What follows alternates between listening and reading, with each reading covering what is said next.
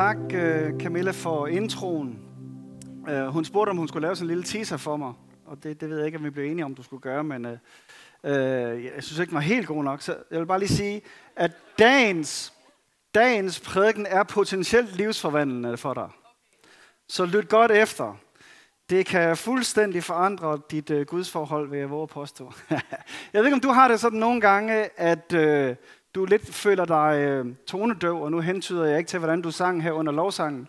Men sådan i forhold til Gud, eller måske har du bare ikke lige fundet dit instrument til de der rytmer, vi snakker om lige nu. Det kan være, at du synes, du klapper i utakt, når du skal kontakte Gud, eller har to venstrefødder, når du danser med ham, eller hvad du nu skal bruge i billedet. Det kan også være, at du føler, at øh, du har siddet og hørt alle de her søndage, alle de ting, du burde gøre, og du er blevet en lille smule træt. Er der nogen, der har det sådan? At man nok godt nogle gange kan komme væk med sådan en, jeg burde også læse noget mere i min bibel, og være noget mere stille, og alle de der ting. Og vi kan godt nogle gange sådan øh, føle, at man sidder lidt fast, eller det er lidt tørt, eller man bliver lidt forvirret, og føler sig skyldig, og når det drejer sig om ens relation til Gud, og det er jo helt skævt. Så det, jeg kunne tænke mig at sige noget om i dag, det er, øh, om du taler gudsk. Øh, og øh, det handler om, hvordan vi øh, finder og bruger vores kærlighedssprog til Gud. Jeg ved ikke, om I kender det der, at man øh, er begyndt at se en film, øh, som ikke er på dansk eller engelsk, og så har man glemt at slå underteksterne til. Og så sidder man og ser nogle koreanere eller øh, en spansk film eller lidt andet, der snakker med hinanden, og man er sådan bare no clue overhovedet, hvad der egentlig lige er, der foregår. Bliver nødt til at stoppe og gå tilbage og få sat undertekster på. Kender I det? Det er der aldrig nogen, der har prøvet. Nej. Eller, eller hvis I bare øh, er sammen med nogen, og så, altså, min frisør, hun kan godt nogle gange finde på lige pludselig at begynde at tale, jeg formoder, det er arabisk med hendes assistent, og jeg tænker bare, taler det om mit hår? Eller hvad er det, der lige foregår her? Og, og sådan tænker jeg godt, at vi nogle gange kan have det over for Gud, øh, at det er lidt som om han taler et andet sprog end os nogle gange. Eller også er det i hvert fald sådan, at øh, det er en anden dialekt, og det er måske svært både for dig at kommunikere og udtrykke det, du egentlig gerne vil, og hvis han taler tilbage, så er det i hvert fald en dialekt, du ikke er helt stærk i. Er der nogen, der kan kende det? Yes. Det er det, vi skal snakke om i dag. Men fordi heldigvis taler Gud mere end et sprog. Og vi har nogle gange ligesom på en eller anden måde fået Gud begrænset til, at han taler et sprog, og det hedder, læs din bibel og have lidt stilletid hver morgen. Det er det sprog, han taler, eller også taler han det sprog, der hedder, stå med løftet hen under lovsang. Det er stort set de to sprog, vi har fået Gud begrænset til at kunne tale og forstå. Men han taler mange flere sprog end det. Han er meget større end det. Han kommunikerer Vi er alle tænkelige og utænkelige kanaler. Så det kunne jeg tænke mig at prøve at udvide vores horisont lidt med i dag. Det er ikke fordi, at jeg selv har beskæftiget mig med det mere end et par år eller sådan noget, men jeg synes faktisk, det er helt vildt, øh, at vi ikke taler mere om det her. Så derfor kunne jeg tænke mig at gøre det i dag, og jeg synes, det passer godt ind i det her med rytmerne. Guds mange kærlighedsbog. Men allerførst så vil jeg bare gerne lige slå fast, at den Gud, vi har med at gøre, det er den inviterende Gud. Han ønsker kontakt til os, han ønsker os, han længes efter os. Første vers heroppe, det er fra Matthæus 22, hvor Jesus fortæller en lignende som et bryllup. Han har inviteret til, eller en konge, der har inviteret til det her bryllup. Og alle de første, han inviterer, de har alle mulige undskyldninger, de, de kan ikke komme, fordi de har lige købt en ny mark, eller lige blevet gift, eller et eller andet skal begrave en, eller et eller andet. Og så sender han sin tjener ud, helt ud til den yderste, det yderste hegn, og lede efter nogen, som gerne vil komme ind til det her bryllup. Så han siger til den, I skal sige til den, alt er klar til fest. De indbudte gæster var ikke værdige til at komme til festen. Så siger han til tjenerne, gå derfor ud i stedet til byernes indfaldsveje og indbyd alle dem, som I træffer på. Og det her det er et billede på Guds rige. Det er det, Gud som kongen gør. Han sender invitationer ud til alle, han træffer på. Han er interesseret i kontakt med dig. Ikke bare os, men med dig. Uanset om du aldrig har haft kontakt til ham før, så er han interesseret i kontakt med dig. Så jeg siger det sådan her, Herren længes efter at være nådig barmhjertig mod jer. Han er en god Gud, og han velsigner dem, der søger hjælp hos ham. Matthæus 23. Hvor ofte har jeg ikke ville tage under mine vinger, som en høne samler kyllingerne under sine vinger. Det er faktisk et af, et af de morbilleder, som Bibelen bruger om Gud. Ikke? hønemor, der gerne vil have kyllingerne ind under vingerne. Og så siger Johannes, eller Jesus sådan her Johannes, den e- det evige liv er at kende dig, den eneste sande Gud og den frelse og Messias, som du har sendt. Og det der kende er et meget stærkt ord i Bibelen. Det er det, der bruges om seksuelt samleje. Altså når man kender nogen, så får man børn ud af det. Så, så når han siger, at det evige liv er at kende ham, så er det virkelig et stærkt udtryk. Det er det, han hentyder til her. Det er mere end en invitation. Det er mere end bare at være sønner og døtre endda. Det er en forlovelse, som ender med et bryllup i den sidste bog i Bibelen. Og det er jo ikke så overraskende, at han kender os, men at vi skal kende ham, er i virkeligheden lidt en vild tanke. Så det handler om intimitet. Jeg har hørt en definition. Har jeg den med her? Ja, en definition her på intimitet, som lyder sådan her. Det er at vokse i sin kapacitet til at stå stadig mere afsløret i en anden selskab med stadig mindre frygt. Intimitet er at vokse i sin kapacitet til at stå stadig mere afsløret i en anden selskab med stadig mindre frygt. Der hvor alle vores kendte forsvarsværker slapper af, fordi vi har tillid til, at den anden vil handle i vores bedste interesse, vil vogte vores værdighed, aldrig bevidst vil skade eller såre os. Det er meget få mennesker, man kan være sådan sammen med. Ikke? Sådan kan vi være hos Gud. Alle forsvarsværkerne kan falde ned, fordi han vil vores bedste. 1. Peters brev siger, at de skal holde fast ved den indbyrdes kærlighed, fordi kærlighed skjuler en mangfoldighed af synder. Kærlighed skjuler en mangfoldighed af synder. Gud, han er kærlighed. Han skjuler alle synder.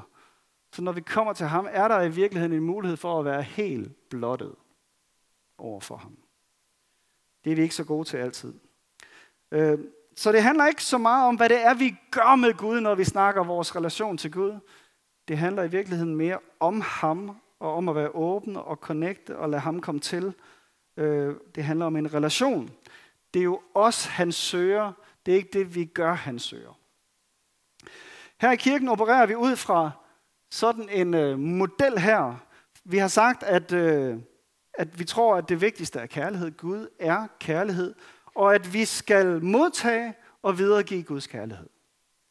Vi skal videregive hans kærlighed tilbage til Gud, elske Gud, til os selv. Vi skal jo elske vores næste som os selv. Vi skal elske hinanden i det kristne fællesskab, vores kristne familie, og vi skal elske verden omkring os. Så vi skal elske de der fire områder, men vi kan ikke gøre det, før vi først selv har taget imod Guds kærlighed. Vi kan ikke give noget videre, du ikke, vi ikke har modtaget. Så hovedpointen i det kristne budskab er at tage imod Guds kærlighed, og i virkeligheden bare afspejle den videre. Det er ikke sådan en god og rar ved hinanden kærlighed. Det er en selvopoffrende, samfundsforvandlende kærlighed, som skal udtrykkes i de her fire retninger. Vi skal med Bibelens ord sådan være brud, før vi bliver læme. Skal være og tage imod, før vi kan gøre. Så lad os fokusere lidt på den der Guds kærlighed. Hvordan er det så lige, vi elsker Gud? Jesus siger det jo sådan her, du skal elske Herren din Gud af hele dit hjerte, med hele dit liv og med alle dine tanker. Det er det vigtigste og det største bud. Og så tilføjer Markus med al din styrke, når Markus han skal gengive det her. Så hvad betyder det lige? Hvordan elsker man af hele hjertet, med hele livet, med alle tanker og af al styrke? Det lyder faktisk godt lidt hårdt, gør det ikke? En kærlighed forudsætter jo, at der er en relation. Intimitet, som vi lige snakkede om. Kærlighed har med noget opoffrelse at gøre, noget afkald. Jeg plejer at sige sådan til bryllupper, at man måler størrelsen af sin kærlighed på, hvad man er villig til at ofre for den anden. Hvor meget er du villig til at ofre for den anden? Større kærlighed har ingen, siger Jesus, end den, som sætter sit liv til for sine venner. Der offrer du alt. Så det har med prioritering at gøre, det har med tid at gøre, det har med fokus at gøre, koncentration. Hvad er det, vi beskæftiger os med? Vi har valgt nu at fokusere, komme til Guds tjeneste her, bruge noget tid på det. Det er fordi, at vi på en eller anden måde gerne vil det. Jeg havde overvejet at kalde min prædiken i dag for Dyrk lige Gud.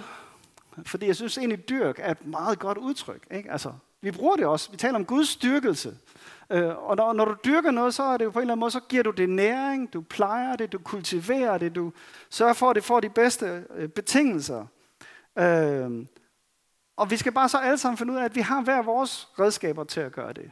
Vi har hver vores lille mark og nogle redskaber, vi skal arbejde med der. Øh, du er ikke som de andre, nødvendigvis, i hvert fald ikke alle sammen. Jeg kunne godt tænke mig, hvis du lige kunne prøve at tænke tilbage på et eller andet tidspunkt i dit liv, hvor du virkelig følte, her connected jeg med Gud. Så du, det har du aldrig nogensinde gjort, men hvis du har gjort det på et eller andet tidspunkt i dit liv, så prøv lige at tænke tilbage. Hvad var det for en situation? Hvad var det lige, der skete?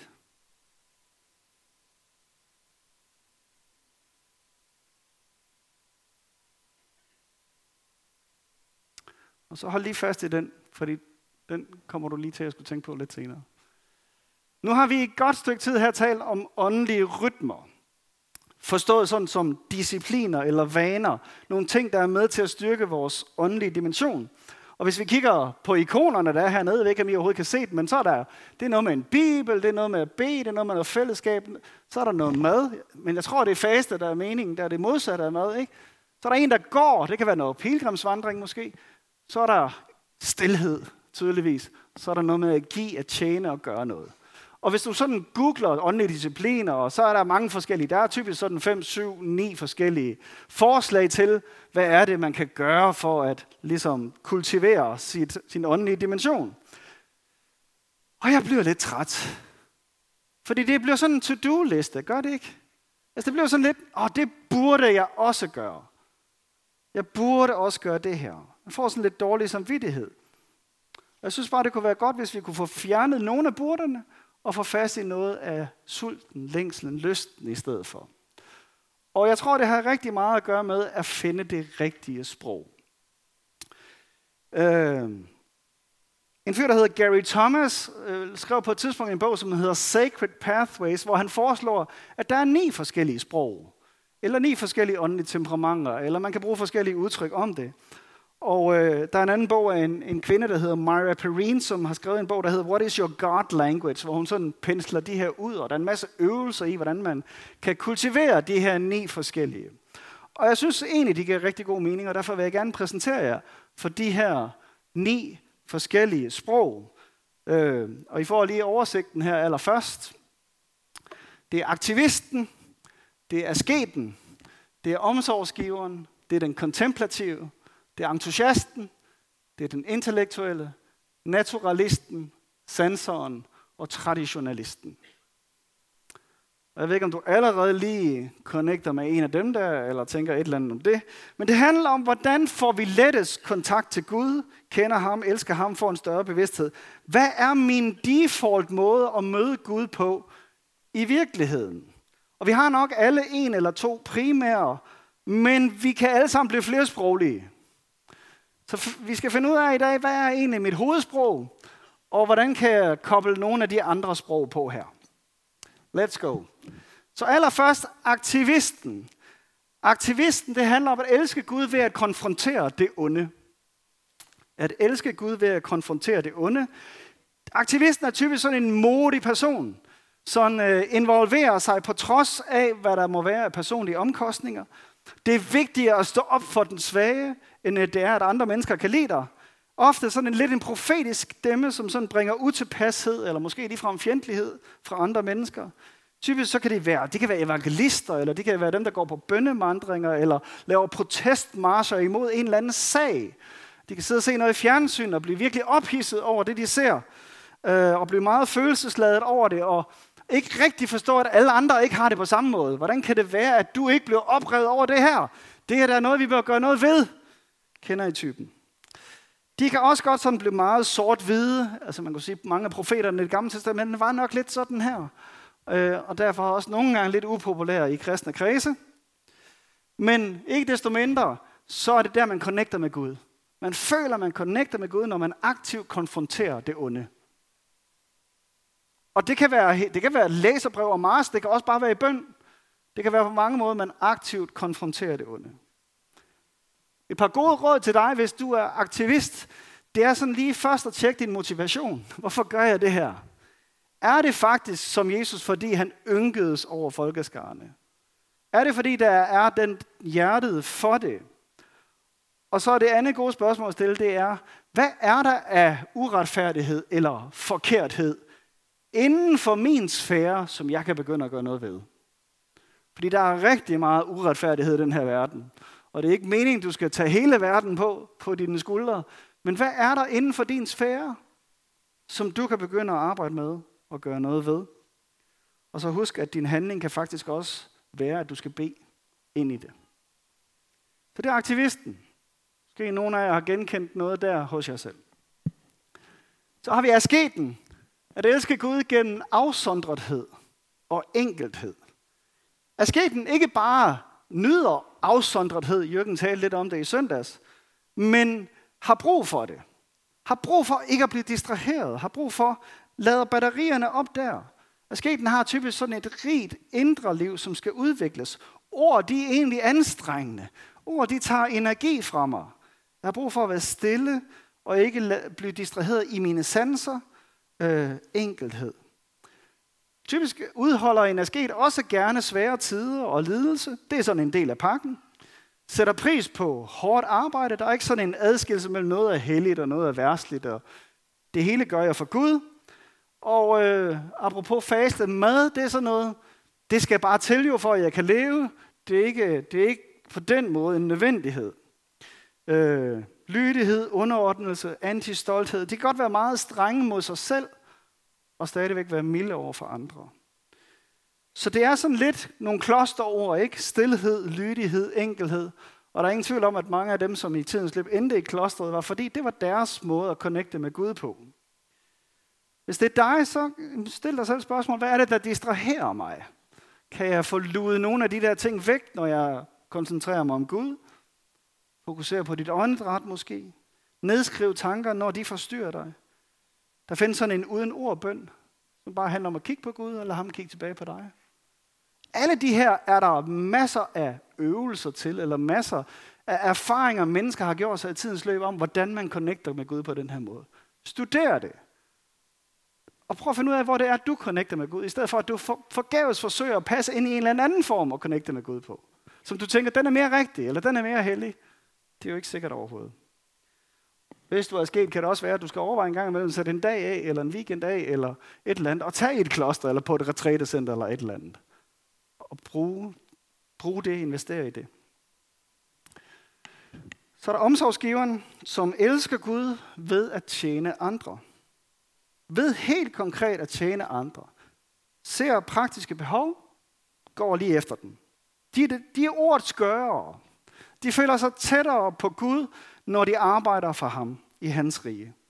De kan i virkeligheden godt gøre det samme som en aktivist, men de gør det med et andet formål. De gør det for at løse et behov, ikke for at konfrontere det onde. Bære byrder for andre bliver en form for bøn. Jesus siger, det som I har gjort imod en af disse mine mindste, har I gjort imod mig. Det vil sikkert være et af dine yndlingsverser.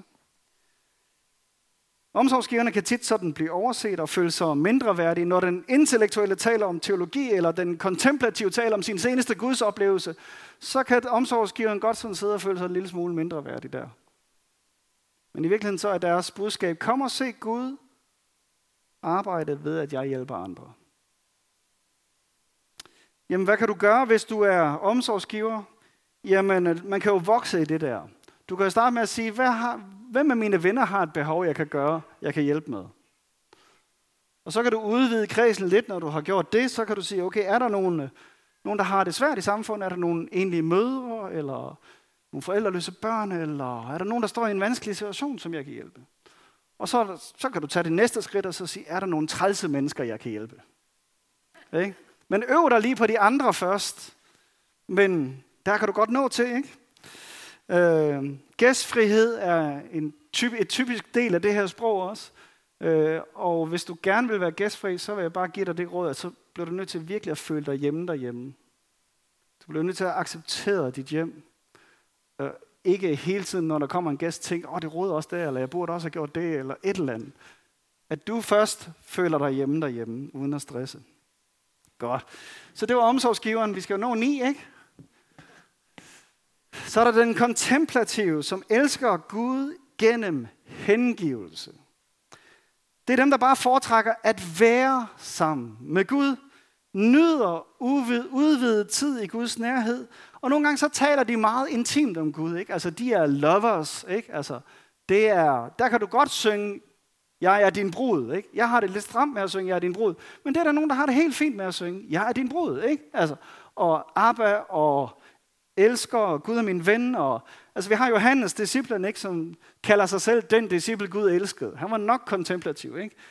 Elsker Gud gennem hengivelse. Ligge i hans skød. Øh, når vi synger vores lovsange, så kan man virkelig godt høre, når den er skrevet af en kontemplativ. Ikke? Altså med det ordvalg, der bliver brugt, og hvad er det, der fokuseres på her? Hvis det er dig, jamen så hvad med at skrive din egen salme, der udtrykker det, du føler? Og så skal du selvfølgelig bare bruge kvalitetstid med Gud. Prioriter det. David var konge. Man må formode, det er en rimelig travl position. Og alligevel så prioriterer han hele tiden. Heller en dag i dit hus end tusind andre. Han prioriterer det, skriver salmer osv. Og så vil jeg ofre dig til, eller bare give dig license til at sige, det er okay at spille tid med Gud, hvis du er kontemplativ. Det er okay bare at være sammen med Gud, uden at gøre en hel masse. Uden at se, jeg skal også have læst en bog, eller jeg skal også have læst i min bibel, eller jeg skal også have... Det er fuldstændig okay bare at spille tid sammen med Gud. Godt. Den femte, entusiasten. Kender I nogen af dem? At elske Gud ved mystik og fest. Uh, de har det godt med at udtrykke følelser, når de priser Gud. Uh, græde, knæle, ligge ned, armene oppe. Føler sig godt hjemme i mange udtryksformer. Typisk sådan lidt barnlige, legesyge. Ikke? Altså, de er ligeglade med, hvad andre mennesker tænker om den, sådan set. Øh, og de har ikke noget imod, at andre egentlig kigger på den, fordi de vil gerne så prøve at vise videre til Gud, men det der med, hvad andre mennesker tænker, det er fuldstændig ligegyldigt i virkeligheden. Øh, lovsang for dem, det er bare party time. Øh, og nogle gange er de også mystiske, altså ser syner, har drømme, øh, hele den der dimension med i det også. Og øh, hvis det er dig, så uanset om du kan synge eller ej, vil jeg bare sige, så syng til Gud. Det er et eller andet sted, hvor det kun er ham, der hører det så, ikke? Øh, og når du lovsynger alene eller sammen med andre, så øv dig i at fokusere på Gud. Øv dig i at ligesom, lukke alle de der andre ting ind og få stillet skarpt på Gud. Det kan også være, at du skulle skrive en salme. Salmerne i øh, det gamle testamente er jo ikke bare sådan lovsang, som vi synger det. Det er virkelig beskrivelser af, hvordan de har det. Øh, meget udtryksfulde, mange af dem. Så det er entusiasten. Og der er nogle af jer, der tænker, jeg burde også være entusiast. Det er ikke sikkert, du burde det. Som sagt, så mener jeg, at vi har et eller to primære sprog, og så kan vi udvide vores ordforråd. Eller vores sproglige formåen og blive flersproget. Øh, og jeg tror, der er noget godt at finde i alle de her sprog. Men det er ikke sikkert, det er dit hovedsprog. Det er ikke mit hovedsprog. Første gang, jeg skulle række hænderne op, det var grænseoverskridende. Det var virkelig. Men jeg elsker det nu. Jeg har lært mig det sprog. Og få noget ud af det. Men, er stadig lidt stramt, når vi skal danse alle sammen og sådan noget, men det er ikke mit hovedsprog. Den sjette her, det er så den intellektuelle. At elske Gud gennem sindet. Man skulle jo elske Herren din Gud af hele dit sjæl sind og styrke, ikke? Det er den type der, når du nævner et evne, emne, så har de straks et par bøger, du skal læse, eller et eller andet godt citat. Jeg ved ikke, om I kender typen, ikke? De føler sig tættest på Gud, når de aktivt og livligt er engageret med Gud i deres sind. At læse og fundere over teologi connecter med Gud. De er ikke nødvendigvis mere intelligente eller andre, eller har mere uddannelse, men de bruger deres sind, deres hjerne i deres gudstykkelse. De ser tro som noget, der skal forstås mere end erfares. Ret tænkning er vigtig, og de elsker at lære nyt om Gud og hans rige, og keder sig faktisk, hvis deres sind ikke bliver stimuleret. Typisk vil de læse meget, høre meget teologi, diskutere meget teologi, tænke over sandhed, og også sådan nogle fejlfinder, der finder alle mulige små fejl i sangtekster og alle mulige andre steder. De kan godt være intimiderende over for andre. De kan godt virke skeptiske. Øh, de ved, hvad de tror, og de kan også tit komme i konflikt med opleverne og følerne og dem der entusiasterne. Ikke? For det skal jo bakkes op med sandhed. Det er ikke nok, du bare føler det.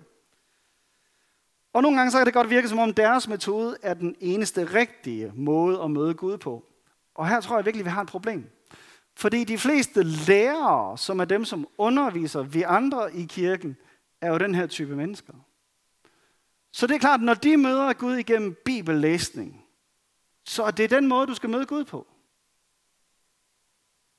Fordi man spejler det, man selv oplever. Men det er ikke den eneste måde at møde Gud på, som vi jo lige har hørt. Ikke?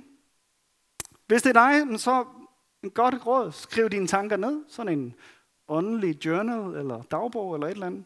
Det kan også være, at du skal bare se nyheder, reflektere over, hvordan passer de her nyheder ind i Guds rige. Skriv taknemmelighedsbreve. Engager dit sind. Fyld dig op med de her ting. Og vid, at det er okay at møde Gud på den måde. Så er der naturalisten, og det er ikke den der filosofiske retning, der hedder naturalisme, men naturalisten elsker Gud ved at opleve ham udendørs. Føler sig tættest på Gud udendørs. Det forøger deres fornemmelse eller overvågenhed over for Gud, når de ser vidnesbyrd om Gud alle mulige steder i naturen. Hans stemme er brisen, der kommer, og han er som klippen og blomsten og træet og alt det her. Bibelen taler jo enormt meget om naturen, og derfor læses Bibelen måske i virkeligheden rigtig godt udendørs. Eller høres. Og for dem er alt, hvad Gud har skabt, sådan et lille kærlighedsbudskab fra ham. Lidt ligesom da du var lille, og din mor havde lagt et lille hjerte i din madkasse. Sådan har de det hver gang de kommer ud i naturen. Der var endnu et lille hjerte fra Gud der, og der var endnu et lille, en lille note fra Gud om et eller andet. Romerbrevet siger, at, det, at hans herlighed kan ses tydeligt i hans skaberværk. Det giver også typisk en ydmyghed, fordi man ligesom ser, at Gud er større, og vi ikke har kontrol. Det er okay, at naturen er din andagt. Gå ud i den, kig på den. Ellen talte for et par søndage siden om at møde Gud i haven. Jeg ved ikke, om det er, fordi hun faktisk er naturalist. Men i hvert fald så hvis du er det, så find ud af, hvor er din have? Hvor er det, du møder Gud? Hvis ikke du kan komme ud i naturen, så kan man se noget natur. Se noget på fjernsynet, se noget i en bog, se noget, der afspejler Guds natur. Noget af det skabte. Og så bed om at have åbne øjne og overvågenhed, så du ser ham i alle de der ting. Nogle af de der munke tilbage i tiden, de kunne jo kigge på et græsstrå, indtil det talte til dem. Ikke? Ja, prøv det. Den 8. Det er sanseren, som elsker Gud igennem sine sanser. De bruger deres fem sanser til at fokusere på Jesus. De ser skønhed. Skønhed kan være i noget arkitektur. Det kan være i noget musik, i noget sprog. Det kan være røgelser, man dufter til. Det kan være ikoner. Det kan være mosaikvinduer. Alt det, som i forskellen i forhold til naturalisten er, at det var det skabte. Her der er fokus på, at Gud har skabt nogen i hans billede, som skaber videre jo. Og det også afspejler, hvem Gud er. De finder Gud i det, mennesker skaber. Tænk på alle de mennesker, som aldrig kommer til at åbne en teologibog. Jamen, de kan møde Gud så mange andre steder igennem deres sanser. Film. Ringenes Herre, Matrix, mange andre film. Gud bruger jo i Bibelen kraftigt sanserne. Der er meget lyd og berøring og smag og syn og duft og kinestetik måske faktisk. Nogle de connecter bedre til Gud, når de bevæger sig. Derfor gør jeg det hele tiden. Vi stod og bad før gudstjenesten herinde, og jeg lagde mærke til, at på et tidspunkt, så rejste jeg mig op og begyndte at gå, fordi der blev jeg fokuseret. Det er der, jeg siger, okay, nu begynder jeg faktisk at connecte med Gud. Test det. Måske virker det for dig at bevæge dig. Det er også typisk folk, som vil gå på pilgrimsvandring. Det kan både være naturalisterne, som gerne vil se naturen, men det kan også være det, alene det at bevæge din krop, sætter dig i kontakt med Gud. Sådan er vi også skabt. Der er nogen, der connecter bedst til Gud, når de bevæger sig. Og det behøver sikkert være jogging eller gå. Det kan også være, når de arbejder, bruger deres hænder. Det kan være, når de støvsuger. eller når de syr, eller når de strikker, eller svømmer, eller... Det kan godt være måden, du connecter med Gud på. Nogle gange sker der bare det, at bevægelse frigør sindet. Når du bruger din krop, så bliver der mere connection i dit sind. Der er mange måder at teste den her ud på. Øh, jeg så sådan en øvelse, som faktisk var meget interessant, at have et lys tændt, og så slukkede man lyset igen. Tænkte over Jesu død og alt, hvad han har gjort. Så tændte man lyset igen, talte om alt, hvad det Altså sådan nogle små ting, det er også typisk folk, som vil sige, det er ret fedt at tænde et lys. Det siger mig ingenting at tænde et lys.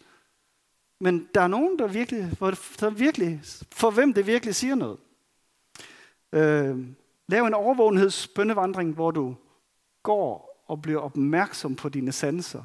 Vinden, der rører din krop, øh, dit hår, øh, lydene, der kommer, alt det her, som Gud har skabt.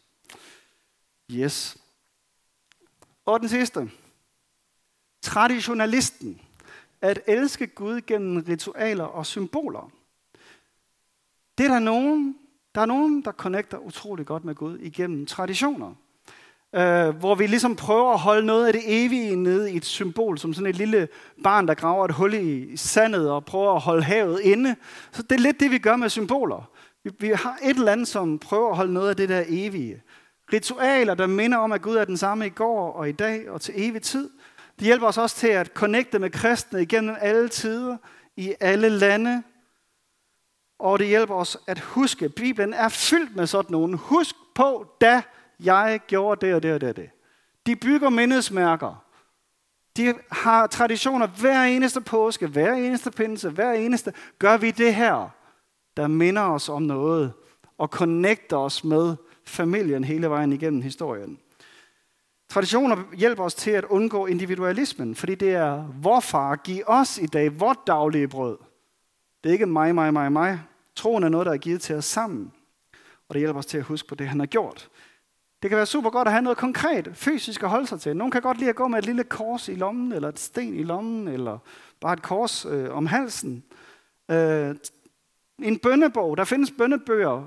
Book of Common Prayer, som bruges ud over hele verden, har brugt i mange hundrede år. Det vil sige, når du læser den salme, der står der i hver aften, så ved du, at det der millioner af mennesker, der gør ud over hele verden. Og det ved du, det har de gjort hele tiden, i hundredvis af år. For nogen hjælper det. For andre slet ikke. Fordi nogen har det sprog. Tænk over, hvad for nogle traditioner, der betyder noget for dig. Helligdage, familiemæssige, nationale, åndelige højdepunkter, alt muligt andet, og fejre det osv. Så, her har vi de ni. Min pointe her er jo, at der ikke er en rigtig og en forkert, vel? De er alle sammen rigtige. Det vigtige er, at vi relaterer til ham. At vi responderer på hans invitation. Hvordan vi så gør det, vil være vidt forskelligt. Vi taler om gudstyrkelse, altså hvordan plejer og nærer jeg og kultiverer jeg det her? Den her inviterende Gud vil gerne give os kærlighed. Så jeg ved ikke, om du allerede har identificeret, hvordan du relaterer nemmest. Hvis du har det, så vil min første opgave til dig være at sige, koncentrer dig om den. Lad være med at tro, at du skal møde Gud på alle de andre måder.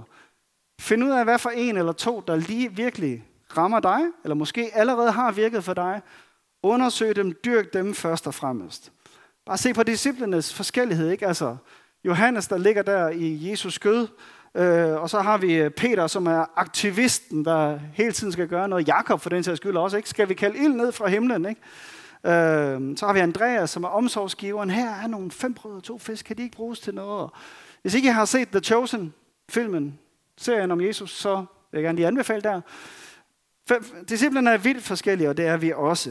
Prøv at se, om du kan skralde andre sprog af dig selv og, og vores kirkes sprog væk fra dig selv. Fordi vi har alle sammen taget et eller andet med i enten det, vi kommer i her, eller det, vi er vokset op i. Det er ikke sikkert, det er dit sprog, du prøver at kommunikere til Gud på. Se, om du kan skralde det væk. Kig på den her og sige, jeg prøver det her. Og se, om ikke det virker. Og så prøv alt muligt forskelligt. Øh, det sker der jo absolut ingenting til. Ingenting ved. Godt. Jeg tror ikke, jeg skal sige så meget mere. Jeg vil gerne lige give jer bare lige et halvt minut. Prøv lige måske. Måske, hvis ikke du er introvert, så vend lige med din sidemand. Hvad for en af dem, der der talt mest til dig? Hvis du er introvert, så bare sid og tænk over det. Øh, det ved jeg ikke, hvordan man kommunikerer til sin sidemand. Det må I selv om. Bare lige et halvt minut. Prøv lige at tænke over, hvad dit primære sprog er.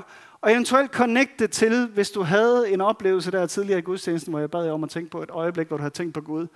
Er det munden det? Værsgo.